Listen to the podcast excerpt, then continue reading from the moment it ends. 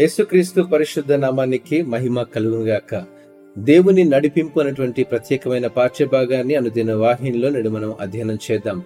మతేశ్వార్త రెండవ అధ్యాయము రెండవ వచనం ప్రకారము యూదుల రాజుగా పుట్టిన వాడెక్కడనున్నాడు?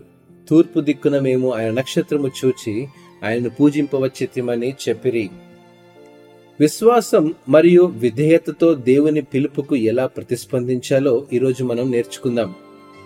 జ్ఞానులు నక్షత్రాన్ని చూసినప్పుడు అది దేవుని నుండి వచ్చిన సూచన అని వారు గ్రహించి వారు ఆ నక్షత్రాన్ని అనుసరించారు. వారు తమ ఇళ్ళను వదిలి చాలా దూరం ప్రయాణించడానికి సిద్ధపడ్డారు. మరియు క్రొత్తగా జన్మించిన రాజును కలుసుకునేందుకు తమ స్వంత భద్రతను కూడా పణంగా పెట్టారు. జ్ఞానుల ప్రయాణం నేడు మనం దేవుని ఎదుర్కొన్నప్పుడు మనం విశ్వాసం మరియు విధేయతతో ఎలా ప్రతిస్పందించాలో అది మనకు గుర్తు చేస్తుందండి.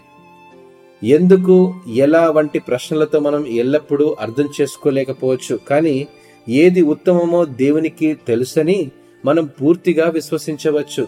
ఆయనను అనుసరించడానికి కావలసిన వనరులను మరియు బలాన్ని ఆయన అందిస్తాడని కూడా మనం నమ్మవచ్చండి.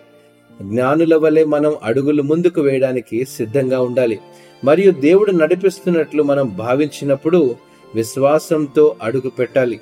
మన సౌకర్యాలను విడిచిపెట్టి దేవుని కొరకు సంసిద్ధిలమై ఉండాలి. కాబట్టి ప్రతి అడుగులో దేవుడు మనకు తోడుగా ఉంటాడని మనం సంపూర్ణంగా నిశ్చింతగా ఉండవచ్చు. దేవుడు మిమ్మను ఆశీర్వదించునుగాక. ఆమెన్.